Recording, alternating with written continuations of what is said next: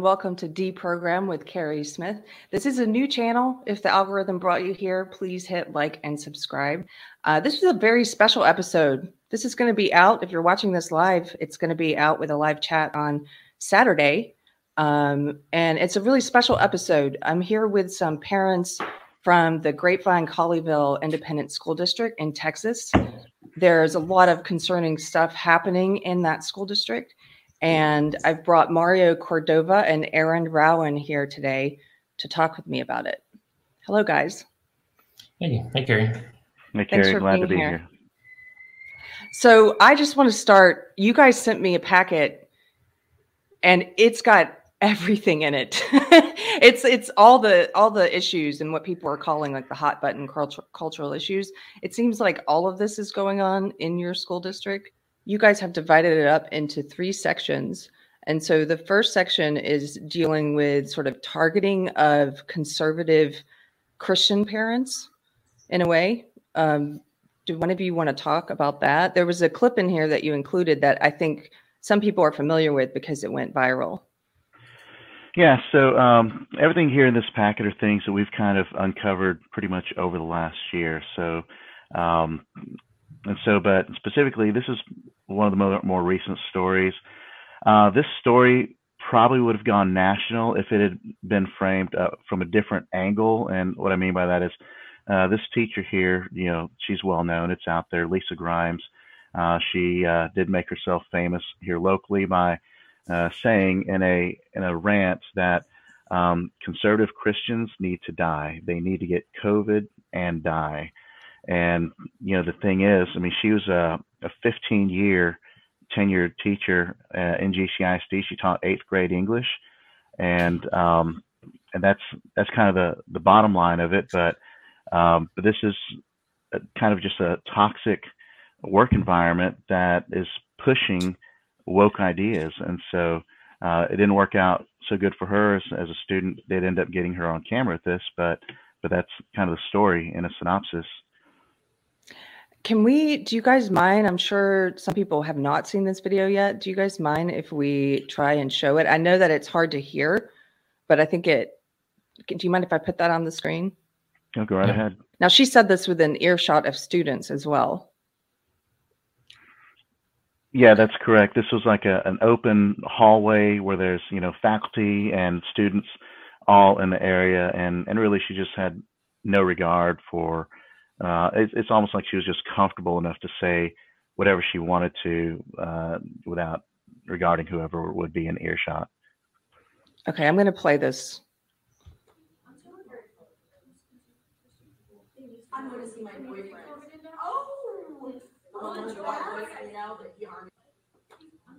Okay, so she said, I'm telling you, those conservative Christian parents, they need to get COVID and die. And then boyfriend lady says something and it's hard to hear. It's like I'm gonna see my boyfriend like, shut up. And then so she repeats it. That's awful.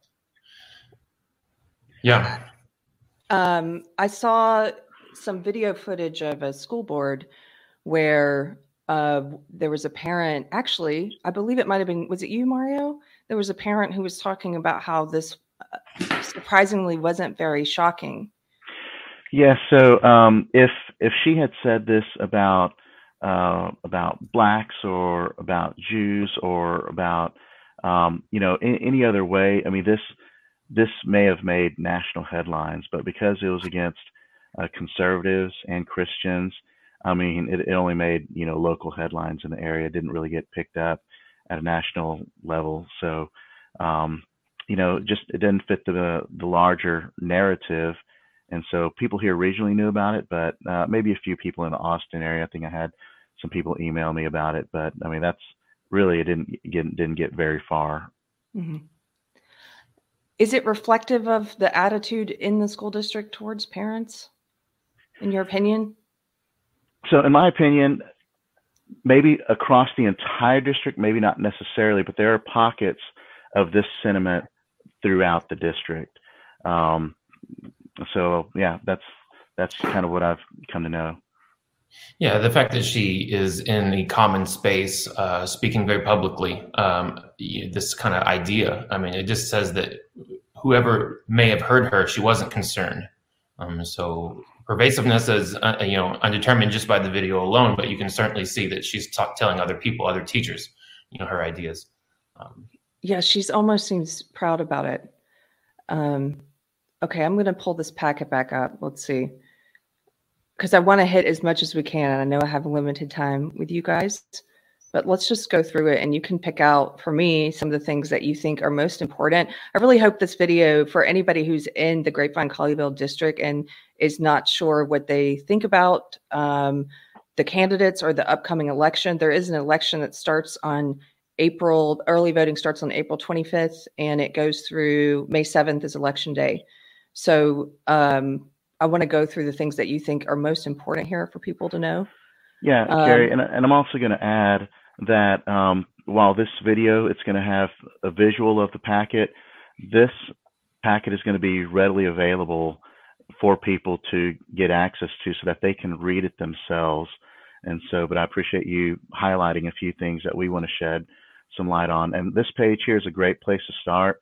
Um, a lot of us parents came together sometime uh, during last election when there was a runoff, and we just kind of met each other through common interests. And and Dr. Whitfield was was the um, the singular piece at the time that we were zoned in on because he he was very uh, very aggressive activist principal that was pushing Black Lives Matter and critical race theory. He was able to rally uh, a group of other uh, supporters, teachers of sorts that would all come together behind him to help push his agenda. So uh, some of us came together and we'd seen this and we wanted to see what we could do to kind of shed light uh, on Dr. Whitfield and, and his agenda. And uh, as a result, I mean, things just kind of worked out that he ended up uh, leaving the district. He's still on payroll for maybe another year or so, but but at least uh, he's no longer, you know, active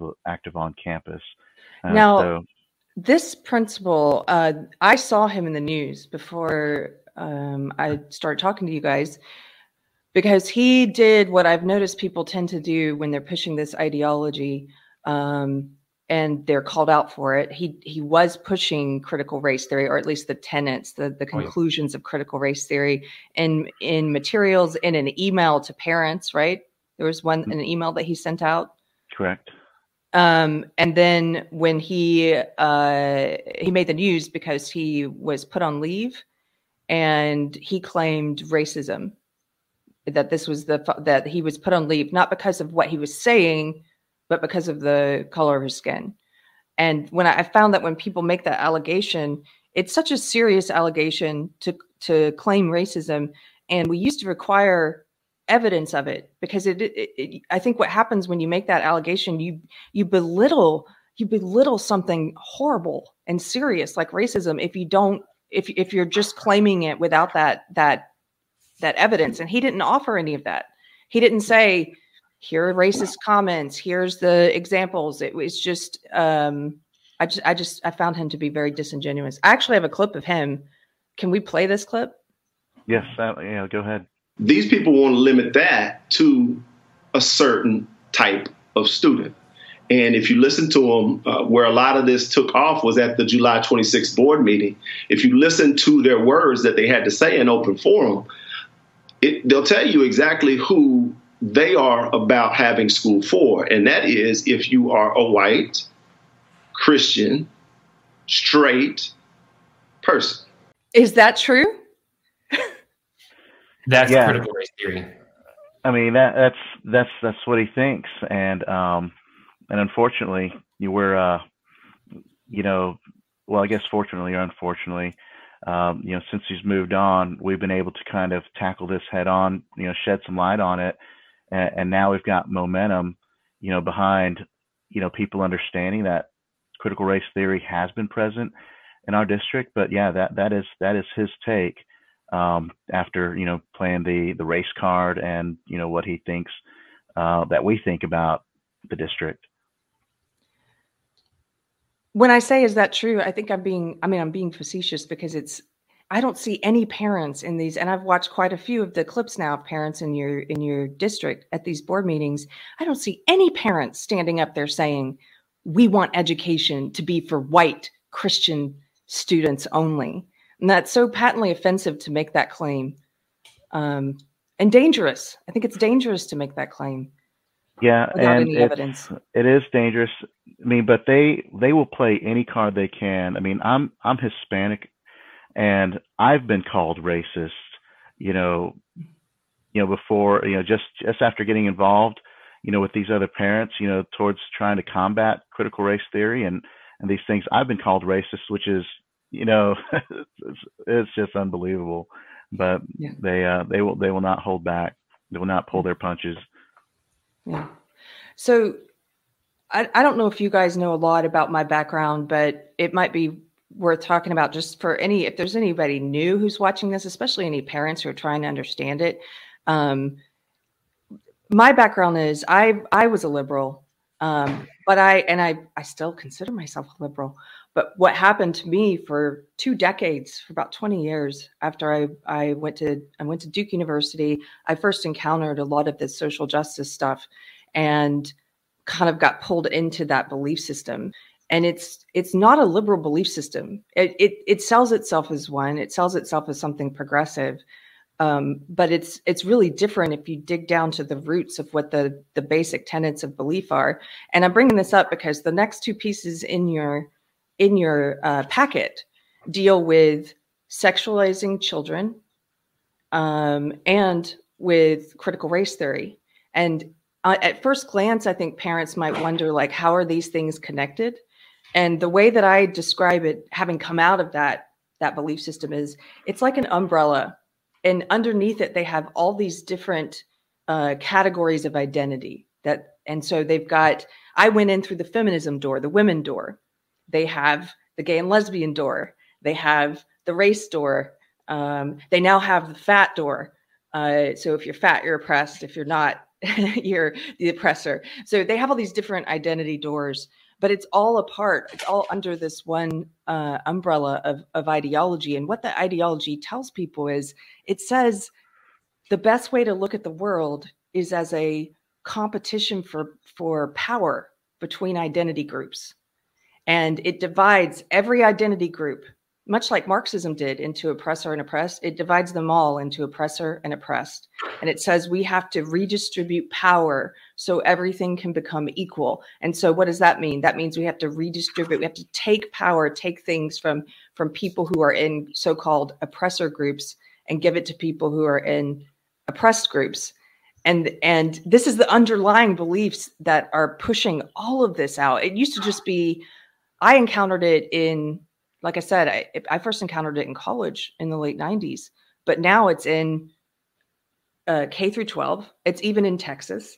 Um, can you, before we get back to the slide, can you just tell me when did you? Because I'm I'm always curious about how people first encountered this belief system. Um, when did you guys first come in contact with it? If you wouldn't mind answering that, like, what was the first concerning thing? Yeah, well, I'll take I'll take this one first because uh, you know I the the whole Whitfield debacle is the kind of the catalyst for me in getting involved there. When I saw that, I started looking at, you know, is GCISD, the Colleyville Grapevine District, a racist district um, based on what he's saying? So I really um, had a, a, kind of a, a, tentative hold on what CRT was. But once I started looking to see if we were, what is, you know, critical race theory? What is he talking about, right? And applying his um, narrative to the district and I learned that no, we're not what he's saying is a critical race theory and that that it's a uh, it's a belief system that you know uh, you, talk about evidence right? Just the fact that we are white is the evidence um, that we are racist being that it's a belief system. Um, and that we as white people have created this society uh, for the benefit of ourselves. So that's really what i saw as critical race theory in the district. If he is saying that we are this way he is a leader of a school then there it's all top top down from there um, so that's my direct uh, evidence that started me getting looking into it. But then, of course, once you get into it, I mean, I know that we have um, at least locally brought so much evidence to the f- forefront. And Mario, if you want to jump in there and kind of detail some of the specific evidence, but I mean, when you see it at a, at a, at a top level, you know it's not just there, right? Um, it's all throughout. Well, well you t- you touched the iceberg on the CRT issue, and then you saw mm-hmm. all this other stuff. Yeah, Keri.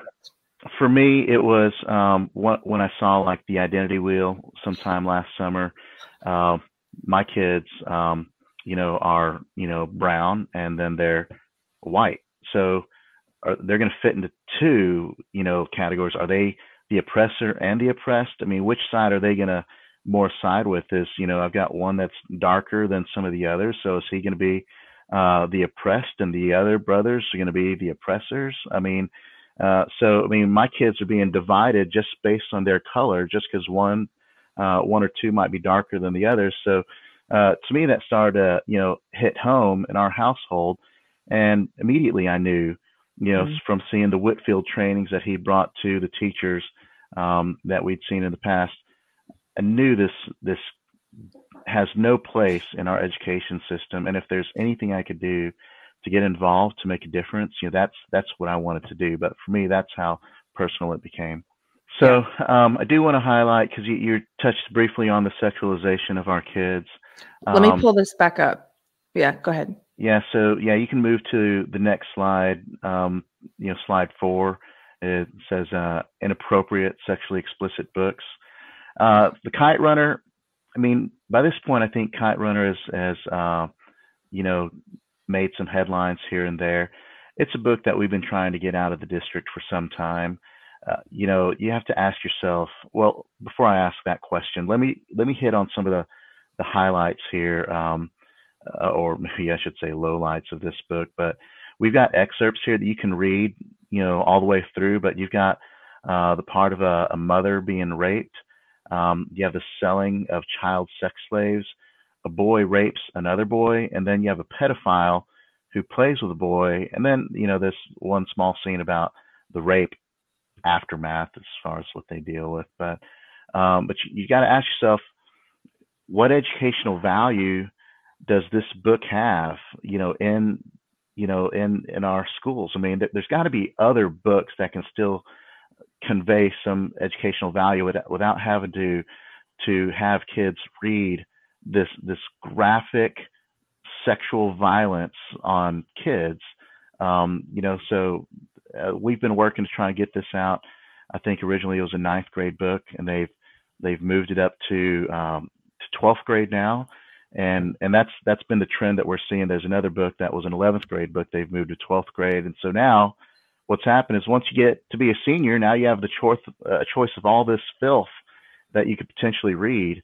Um, but I, I encourage people to take a look at some of these excerpts that are that are in this this book here. There's another clip from your district that went viral, uh, and that's a parent, Amanda, Amanda Kay, who's talking about this book. I'm going to play just just hers. There's so many different ones to choose from, but I think this really makes the point. The district has allowed highly questionable, disturbing, and violent sexual content into required reading. The book titled Kite Runner, with a central theme of rape and violence, is currently being required for ninth grade English class to read right now. The central act of the novel is about this scene. Assef knelt behind Hassan, put his hands on Hassan's hips, and lifted his bare buttocks. He kept one hand on Hassan's back and undid his own belt buckle with his free hand. He unzipped his jeans, dropped his underwear. He positioned himself behind Hassan. Excuse me, ma'am. Yes. I mean, we're transmitting this meeting to You're everybody. requiring ninth graders to read I understand, right but I understand, but just the language, you know, it's not going to be appropriate. Uh, exactly, that's my point. I understand. I, I, point. But remember that we have ele- elementary. Please, we have elementary school kids listening to this meeting. I mean, we understand the book. We understand the the, the title. We know the title. We don't need to go and read it. You understand? So we can just we can just uh, report it, go to the school, and just talk about it. But we don't need to be reading stuff that is appropriate for small elementary school kids that might be listening to this meeting. Please. Okay, so I won't read any more from the book. But that scene is about a 12 year old boy getting raped by a 17 year old boy while another 12 year old boy is watching. Um, mm-hmm. Mm-hmm. As yeah, you get it too. I mean, you have to laugh. He makes the point for her. This is inappropriate. This is inappropriate. And then I love the fact that he says, "We know the title. We don't need to go and read it We in a don't to meeting." In a meeting about determining if kids should be reading it. It's yeah. Yeah. So, um, and people get hung up on, you know, are you guys, you know, into book banning? And uh, so we want to make the point that we're not, you know, banning books, you know, for kids. We're banning, you know, porn, you know, with kids. I mean, here you've got, um, you know, another boy being raped, you know, by another minor while while another one watches. I mean, it, it's it's straight up pedophilia. You know, we we do not need this type of stuff in the schools anywhere, whether it's ninth grade, whether it's twelfth grade. It just needs to be out. I mean, I've I've talked with parents um, that read this book, you know, when they went to uh, when they were in high school, and and they they were talking about how traumatic it was for them to read it then, uh, you know, and and they they recall just what it was like. So, um, yeah, th- this is this is a book that needs to be uh, just straight out gone. Um, well, in the in the um, public library, this book is in the adult section. It's not in the children's section. And and to your point about not banning books, no one's talking about removing this from public libraries. It's it's in government public funded schools. Should this be in curriculum for children? The government saying children are required to read this as part of curriculum. And I think yeah. that No, well, I don't, I don't know. I don't know why we would need to represent uh, such vile sexual violence uh, in our schools. I mean, and really, I, I go back to some of the uh, the uh, critical uh, literary theories that some you know people will point to as to you know it, it teaches something about the about the book about the content. But you know what uh, critical lir- uh, literal theory um, is limited by replacing these obscene materials uh, with something you know more academically focused. Um, you know. Uh, some maybe something more virtuous. You know, if, if we are the arbiters of virtue, the community, you know, why why would you want to continue to go against the community? Um, you know, Yeah. is the or is the state or is the state the arbiter of, of uh, you know of virtuous content? And they say that it's good. Well, I mean, I guess I'd have a problem if the states tell me what's good and what's not. Yeah, I know in some states there are already existing laws. So in in South Carolina, for example, which is that's where I'm originally from, uh, I have a friend who's a parent who's been part of the campaign there successfully in some cases to remove certain pornographic books from the school library for children. Um, and and she was pointing out that in some states, I'm not sure about Texas, but in South Carolina, there are already existing laws that it, it it's illegal to provide minors for adults to provide minors with pornographic material. So does it matter? How how does how do how do they get around that by having a public school do it? Um, well, unfortunately, they there's a law that that permits um, schools to get around it. I think they um, pornography is is okay as long as it's for educational purposes, and uh, so that's that's kind of the the law that allows them to to get by. Um, as long as it's for educational purposes, it- it's okay.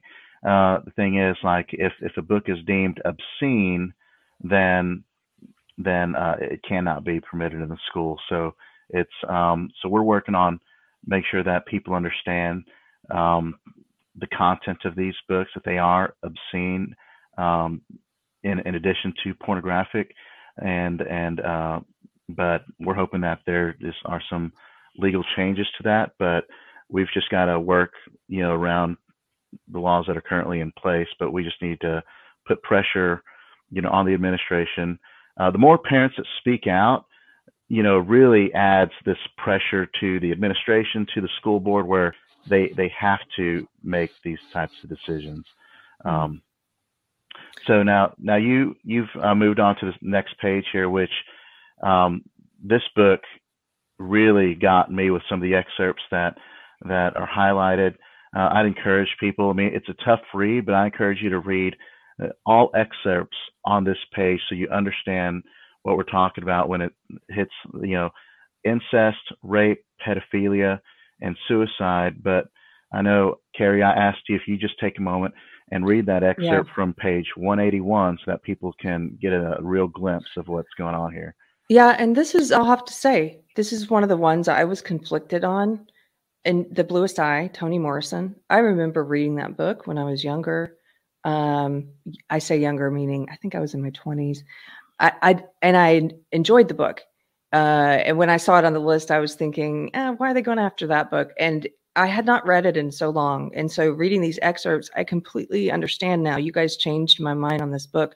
Uh, there's a number of, of a, I would argue, obscene excerpts that you guys have highlighted, but this last one on page 181 is um, this is a pedophile who's speaking in the book. He says, The little girls are the only things I'll miss. Do you know that when I touched their sturdy little tits and bit them just a little, I felt I was being friendly? If I'd been hurting them, would they have come back? They would eat ice cream with their legs open while I played with them. It was like a party. Uh, yeah, yeah it's, it's disgusting. I, I, do have issue with that, uh, and and and like I said, this is when I think sometimes people they they maybe read these books when they were young adults and they have fond memories of the book. It doesn't mean i don't like the book but but when they're confronted with actually what's in it it's like is this appropriate for a public school for the government to put in curriculum for kids and say that kids must read this? And at the end of the day i don't think that's i don't think that's appropriate. I think that's a parent's decision if their child is going to read something with adult content yeah yeah, it doesn't need to be a banned book. It does not need to be an educational book. Yep. Yeah, so it has uh, no moral or redeeming uh, social value, you know, in the in the school systems at all. Um, so I think uh, Aaron, we were talking about this book earlier, um, and you were making the point about uh, about sexual violence, you know, with minors. Do, do you want to hit on that? Uh, yeah, yeah. Well, excuse me. Um, well, the, the, I'm trying to remember the. Uh, um, well, it, yeah. it, was really no. I, I, see. No, I see what you're saying. No, so we were talking about how the difference between pedophilia um, and, and, you know homosexuality. You know, LGBTQ that movement. And LGBTQ Q movement is really a label applied to sexual attraction between same genders, right? We're not talking about that here, but pedophilia here and what you're seeing here, um, it's a label not applied to gender, but age. Um, it has nothing to do with gender. Uh, and the sexual violence that's perpetrated by pedophiles on their victims is, is just devastating. So we're talking about sexual violence, um, you know, a, a, a pedophilia. It's just not something that is, uh, why we would we need to represent that sexual violence in our schools? I, I just I don't know. Um, and I think that's Mario, kind of what we're looking at here. Um, you know, in not that I'm pointing fingers at, at good teachers because we need good teachers, uh, but which one of the classroom teachers read the book and thought that was a good idea to expose the children to such graphic uh, child rape, uh, to be so blunt on it. Mm-hmm. Yeah. You guys have um, another section of this packet. So you you talk about the sexualization that's happening, about how, ironic it is that these books are deemed inappropriate to read in school board meetings with adults, but they're somehow appropriate for our kids to read out loud, to have to write papers on. Um, and you've included for anybody who's interested, they can go to your website and they can get all of this information, right? They can find videos. Uh, I'm gonna here. I'm gonna put this on the screen. Can you guys just tell people what that site is? Uh, yeah. Well, yeah. So um, this this slide here, we're talking about parents just being uh, silenced and ignored. So we've we've had easily 12 parents, um, you know, a dozen parents or so that have that have brought their concerns about different books, you know, before the school board. Uh, the district's response is that they've set up some type of vetting committee, um, but but really they're, they're hiding behind you know this this process, and um, and it's kind of a sham because uh, one of the things I think uh, one administrator said is, hey, since we've set up this process, not a single book's been removed, but they don't realize that it, it's a very cumbersome process to get a book removed. Um, you've got to you've got to file a grievance, and then if that gets denied, you got to escalate it again. Then that gets denied, and then you got to escalate it again. So it goes through several rounds, and and this process is not fast at all. I mean, parents might be inclined just to throw up their arms before they have a chance to get all the way through it. But but they're they have created a process. It's just just cumbersome. It's slow, and it's it's a different process for library books versus um, versus in classroom material. So um, and, and you could end up being confused as to which one I'm supposed to pursue, you know, to get this book out. And, um, and so it's just it's just kind of a sham. So if they go to your website, they can get information on how to push back if they want to on this issue. Is that right? Uh, yeah, yes, they can. It's just um, it's it's still a process that we're trying to familiarize ourselves with. It's I'll say it's a little bit fluid. I've you know I've had just as recently as last week um, an administrator reach out to me to talk about this process. So we're starting to get clarity, but it's still you know a slow process. Mm-hmm. Um, so, but reach out to us. Um, I would say if you have concerns, you can email us at gcisdparents at gmail.com and we can talk with you about it because uh, they, you know, the district requires parents to read the full book, start to finish, before they can take the first step. And so if you just heard a little excerpt from it, then that's not credible enough for them to consider.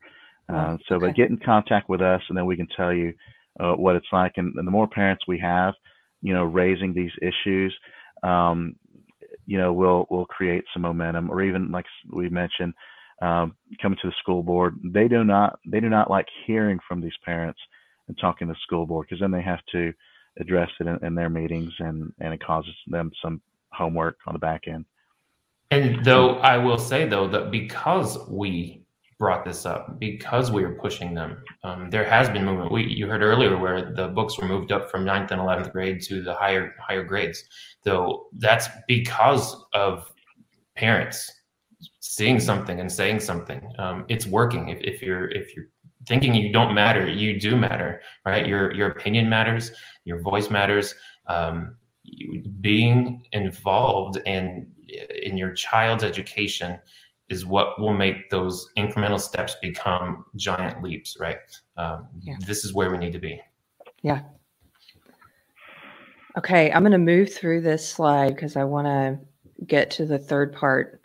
Um, You've also got a section here on, before we get to the third part, books promoting sexuality for, for minors. And so this is a, these are different kinds of books. This is, these are for younger kids. Uh, do you want to talk about these or we want to go to the CRT stuff? Yeah, I'll, let me just touch on it briefly. So okay. uh, this, this book here, Drama, it's, this is a, a, a, a visual book. It's a graphic novel of, of, you know, of homosexuality. Um, and so, and this is one of the top rated books uh, there at, you know, at Heritage Middle School. And so, um, Beyond Magenta is, you know, it's the book lower on that page. It's, you can read about, uh, about a transgender, you know, child and how he talks about his experience, you know, having oral sex with boys and also, um, you know, uh, girls and things. And, and so and, and they they want to create a safe space to talk about all these things but you got to remember when you create a safe space for one group that creates a dangerous space for another group that doesn't want to be exposed to this sexuality talk and gender identity in school. So that's the danger when you're trying to open this up to uh, to make it safe is that you're putting another you know group at at risk here. Yes I would also add just to that part and and and this this excerpt here from Beyond Magenta also inappropriate for middle schoolers. Um, he's talking about pedophiles touching themselves while talking to him, and it's just it, it, not not appropriate for high schoolers or middle schoolers. And it's being this is being um, given to kids who are younger than the age group we are talking about before. So yeah, and let me just say this: there's a there's something that we came across just a couple of nights ago that got shared with us. Um, it was it was a sixth and eighth grade survey, and um, mm-hmm. and it's where it specifically asks the kids, uh, "Have you had sexual intercourse?" And then secondly, it asks them, "Have you been involved in sexting?" And uh, you got to ask, you know, why does the district need to know this of of middle schoolers? Um, you know, and it, I mean, it's, anyways, just has you wondering, and we're we're exploring that, you know, that right now as to you know what the context is, but but it is a survey that went out to sixth and eighth, eighth graders. What they're doing is they're introducing things that affect a, a small percentage of students. They're introducing it to all students and that's very similar to how they're introducing uh, trans transgenderism as well. So transgenderism historically, it's been a fraction of one percent of the population has had to struggle with trans issues of feeling gender dysphoria as if they're born in the wrong body. What they're doing now is they're introducing that topic to children as young as kindergarten and saying, "Hey, this is something all people need to grapple with and figure out. Like, were you born in the wrong body or not?" And we've seen thousand percent increase in the number of kids who are now claiming to to be trans or to have some type of uh, gender dysphoria or issue with their bodies and and it's it almost reminds me of uh, it almost reminds me of social contagions when I was young. It's been a while, but in the there, there. Do you guys remember there were uh, there was a skyrocketing number of of girls who were dealing with anorexia, who mm-hmm. were girls who were cutting. When these things became popularized in in pop culture and in the media, then it was like everyone sort of it it, it caught on like a contagion, and it reminds me of that a bit. Yeah, there when you redefine. Sorry, Mario. Go, go ahead, Aaron. Go ahead. Oh, when you redefine the criteria for being in that oppressed group, right? They're I wouldn't even say they're oppressed. They're really not. But you know, some people find that you know when when you when you broaden the scope of that and say now now that I've said it's either this or this and it's not just this and you fall outside of it, but it's it's this. Now you fall into it. So aren't are you sure you're not in here? And they go, well, I guess I am. And so then now that is their identity. And so well, I must be because you know this person of authority outside of my maybe perhaps their parents too. It doesn't you know it doesn't matter. Even a person of authority who has led them to this thought um, is now encouraging um, some ideas that weren't there before um, by yes. redefining what it used to be. Yeah, yeah, and I, I just want to add this one piece. Uh, there was a a lady that spoke at the school board, I think in the last you know few meetings, that said that um, she's talking with uh, a student who said that she was bisexual and as they began talking about it, uh, the she's like, "So you like boys and girls?" And she's like, "No, actually, I just like boys." And they go, "Well, that's not bisexual. You know, that's that's heterosexual." But thing is, like, this girl didn't necessarily want to identify as heterosexual because that's not cool. You know, it was yeah. cooler to be bisexual than to be heterosexual and and that's that's you know what we're doing is we're creating an environment where you know kids you know it's not cool to be uh to be normal. It's it's cooler to be abnormal um and it, it's just a sad sad place to be at. Well that makes sense because again this ideology is it divides everyone into these identity groups and it and it assigns you social status based on these groups. And so within the belief system the more of the oppressed groups you can check off the more of a voice you get to have the pow- mm-hmm. more power you get to have. And so you're incentivizing children to want to be in more of the opp- oppressed groups. It's a social currency. But why do you want to be in an oppressed group? Why would you want to be in a, a group that is being oppressed from a, a larger majority group? Um, you know if we if if we back up um, are we talking about a conflict theory? Are we talking about a marxist conflict theory uh, to, yeah. what, to what end? What, what's the goal of, cre- of creating these conflict groups? Um, well, then I, I, think you can. I don't want to lead you down a line, a, a period of thought, but I mean, do you not? Are you not oppressed in order to overthrow the oppressor? Is that not the point? You're just supposed to stay there. So, so there's this there's this larger thought concept about why we want to be in these oppressed groups. Why we're trying to get children into these oppressed groups. Um, it's yeah. a lifelong struggle for them, uh, and then they're ultimately changing um, some traditional values that have um, yeah. And and and regardless, I know some people don't like jumping into the the more academic roots of this belief system, and I do think yeah, has, has roots in Marxism, has roots in postmodernism, and you don't even need to if that doesn't interest you. What are the results? It's poisonous to kids. It it is it is um, manipulating their their idea of themselves, of their identity, and it's separating them from other people because it tells them you know we must judge and treat people differently based on what group they're in based on what race they are based on what sex they are. And i mean it's racist. It's, it's mm-hmm. yeah. Which moving on uh, that's the third part that you cover in this in this packet which is the the infiltration of crt critical race theory into the um, gcisd yes and so we have school board trustees that uh, and even a superintendent that explicitly say there is no critical race theory uh, in the district. It is not in the TEKS, as they say, you know. And um, but but here, this book, um, not my idea, a book about whiteness, uh, talks about how students, you know, at the end, as a student sign a contract with the devil, binding them to whiteness. So I wanted to read that that contract, you know, because I, I, think um, you know, we've got a picture of it there uh, on the page, but I'm going to read it for those who can't quite see what it says. It says, contract, binding you to whiteness, you get stolen land, stolen riches, special favors, whiteness gets to mess endlessly with the lives of your friends, neighbors, loved ones, and all fellow humans of color. And then it has a little excerpt to the side for the purpose of profit.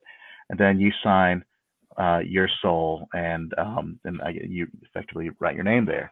And so uh, that is all the basic components right there of critical race theory. Um, you know, being an oppressor. I mean, I don't know. It's they're making light of mm-hmm. it, but it that's horrible. Um, this is when you guys told me about this signing a contract with the devil. I thought I thought that was a euphemism. Mm-hmm. I didn't know it was actually in the book. That is a text from a book in a school. yeah, to give this to young kids and tell them that they're they're evil, that they're profiting because they're white, that they are taking advantage of their friends and family members who are not white because of the because of their skin color. That is so deeply racist. Um, mm-hmm. I just want to address for your point about these people say that critical race theory is not in schools. They are liars. They're liars and they need to be called out as liars. Um, there's a difference between what they're doing is a bit of sleight of, of hand. There's a difference between theory and practice. Praxis. They're not teaching critical race theory as a theory. They're not sitting down with third graders and saying, "This is critical race theory. Let me tell you what the tenets of it are." What they're doing is worse than that. They're not teaching it as a theory. They're doing praxis. They're bringing, they're implementing the mm-hmm. conclusions mm-hmm. of the theory in the classroom. Applied. And applying it. They're applying mm-hmm. the theory in the classroom. That's so much worse because yeah. now you're telling kids, hey, we need to look at people first and foremost as a group member of what race they are and then judge and treat them differently based on that. And we're going to assign all these negative things to you if you happen to be of this race. It's deeply racist.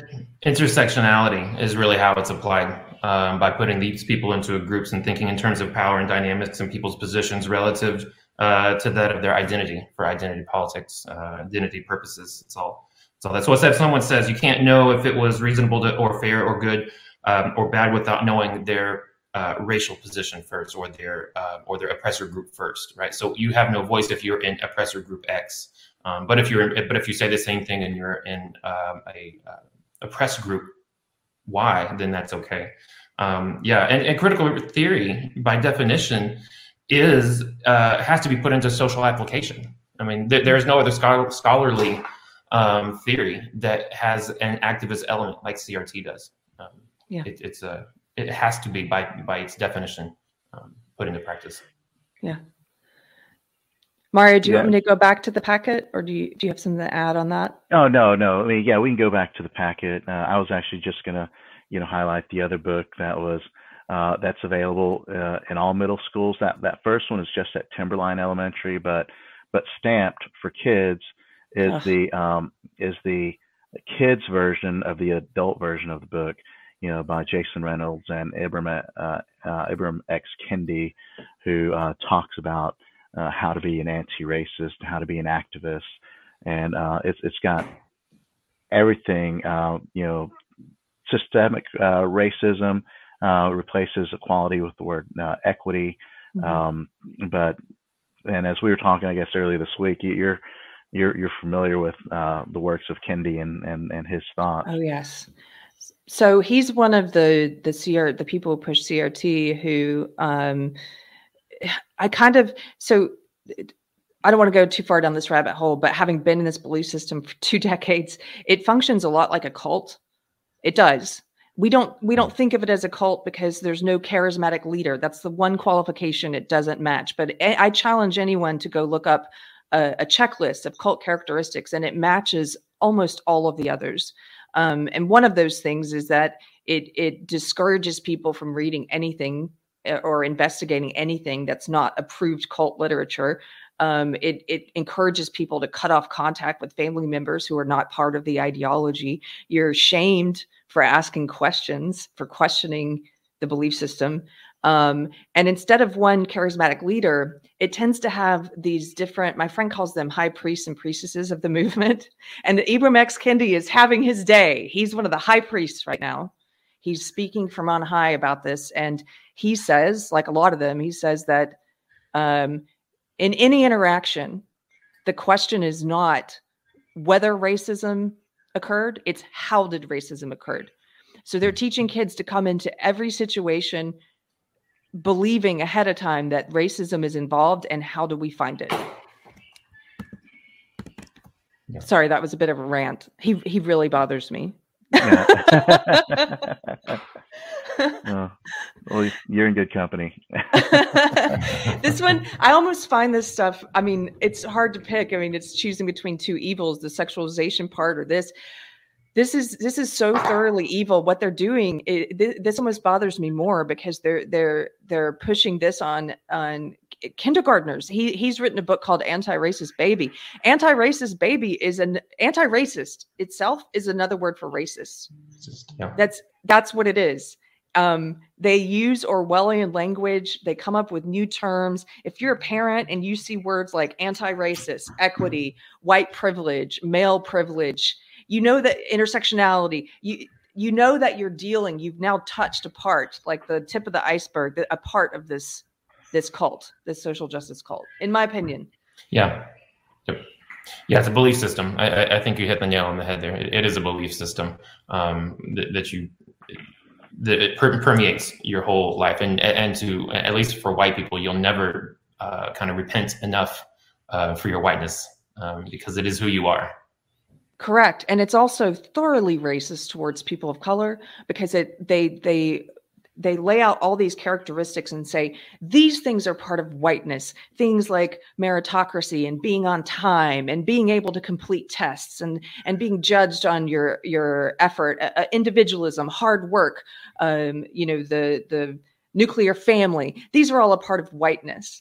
How racist is that to push hmm. that and say we're going to have to change standards because people of color can't can't make it to class on time, can't do tests, can't compete at a level with white students. That's it's it's so racist towards every group and to put this poison into children's heads and to tell them at a young age you know one of the things they get right in this ideology is i've seen them say uh, children are not born racist they are taught to be racist. They are teaching kids to be racist. They are teaching them to judge and treat people differently on the basis of what race they are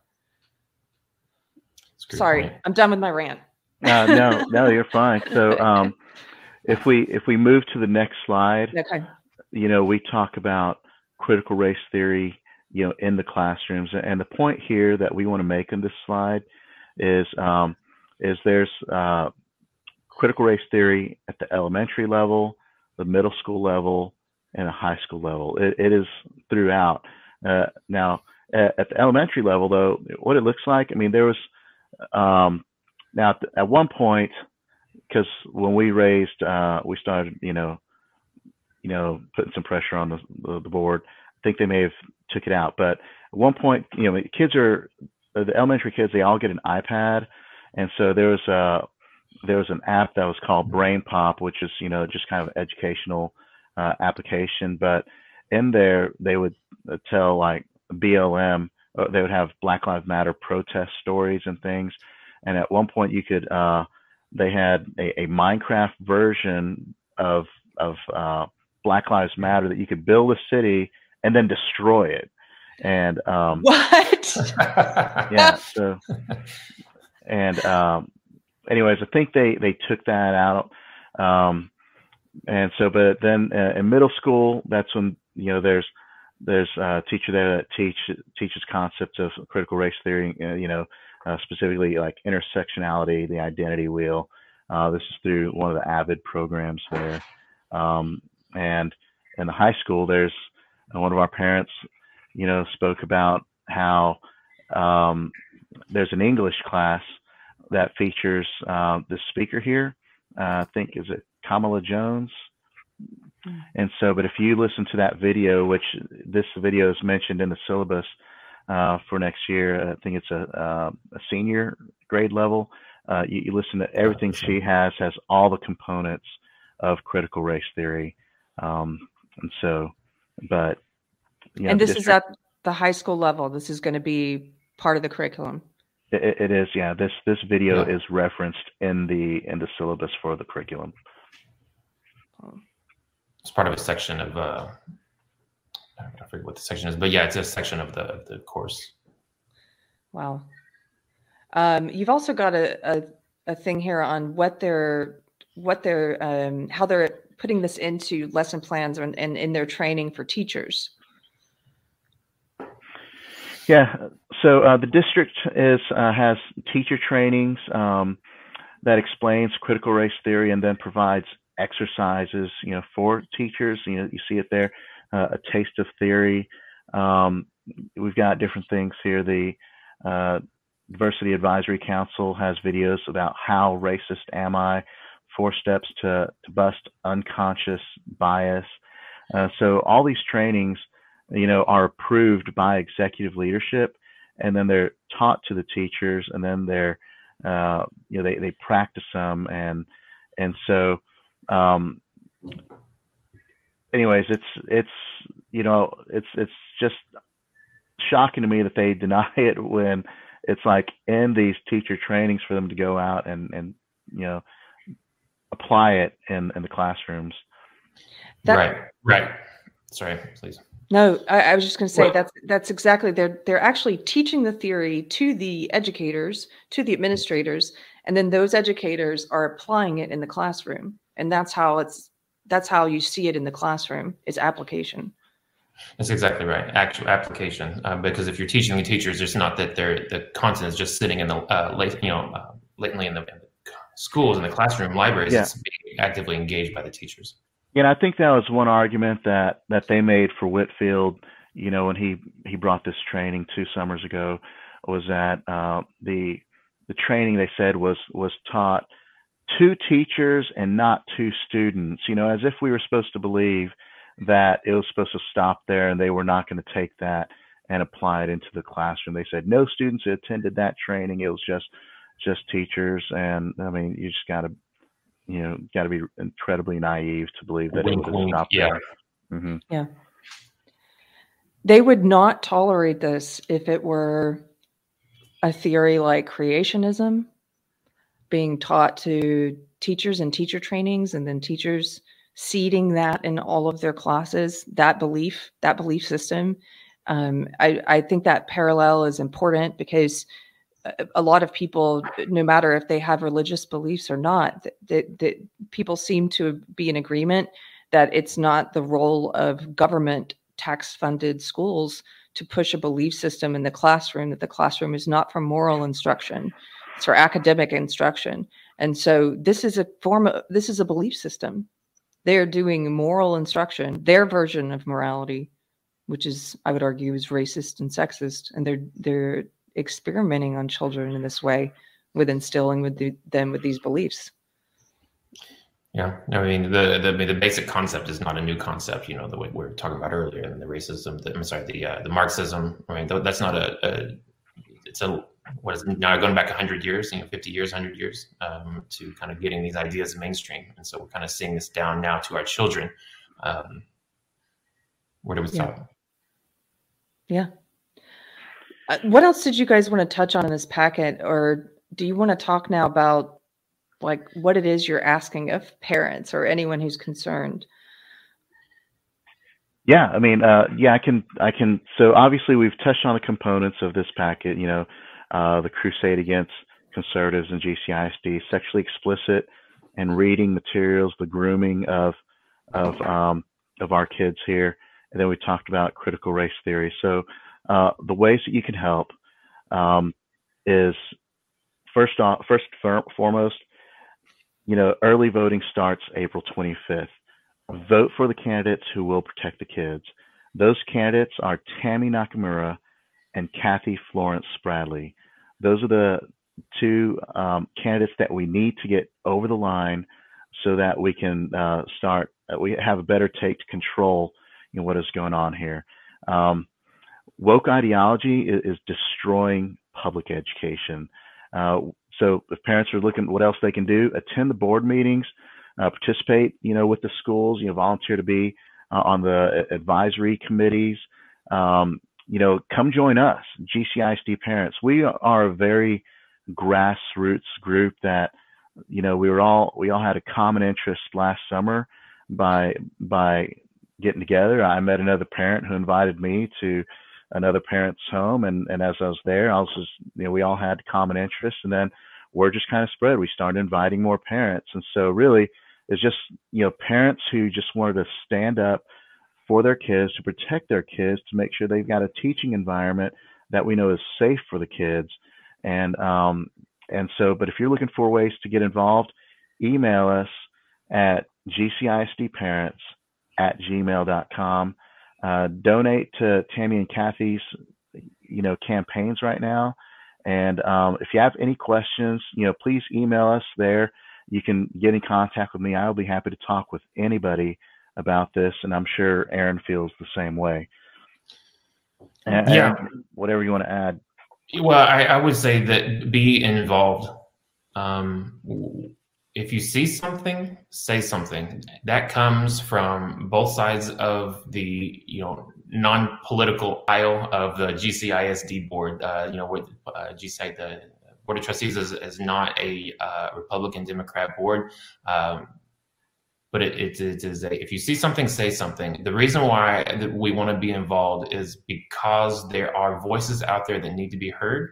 Um, if you think you're alone in what you're feeling, or if it just doesn't even feel right, they are there are people that are probably thinking the same way you are. Um, and so the more we get our voice out there, the more we know uh, that there are other people like us, and then there we can affect change um, in a positive way. Uh, we've already seen little steps here in the in the district, um, but there's more to go. Um, but yeah, uh, on the tenets that Mario already spoke of um, about what we really fight for, let's let's kind of join together and, and make a make a difference in the community. I wanted to highlight something you said about this destroying woke ideology, or as I, I call it a lot, social justice ideology. It is destroying our school system, and you guys can see hard evidence of that in your in the test scores in your district, can't you? Uh, or am I not supposed to talk about this? No, no, oh. you're you're right. So I mean, that's that's just a whole like we could have added like a whole nother section here uh, to get into the academic aspect of of all of this. Um, and so, but yeah, you're right. The the school system has gone uh, so far to focus on social issues that academics have have just gone through the floor. So yeah. if you look at uh, the way academics have, you know, over the last ten years, uh, the GCISD was regarded as as a, as as an elite school district, uh, but now we rank like in the 400s, whereas before we were like maybe in the hundreds, somewhere around there. Now we're in the 400s out of maybe 1,600 uh, public high schools in, in Texas. So, um, you know, our, you know, that's, but you're right. There's too much emphasis on some of the social, emotional learning and not enough on academics. Yeah. And this trend started before COVID, before the lockdowns. Uh, yeah. This, this has been, uh, you know, going on for some, some number of years now. Um, yeah. So we're trying to right the ship. Yeah. Um, I'm so impressed with what you guys are doing. You're just a group of, of parents who came together, as you said, a grassroots group who like, we have to take this, excuse me, into our own hands.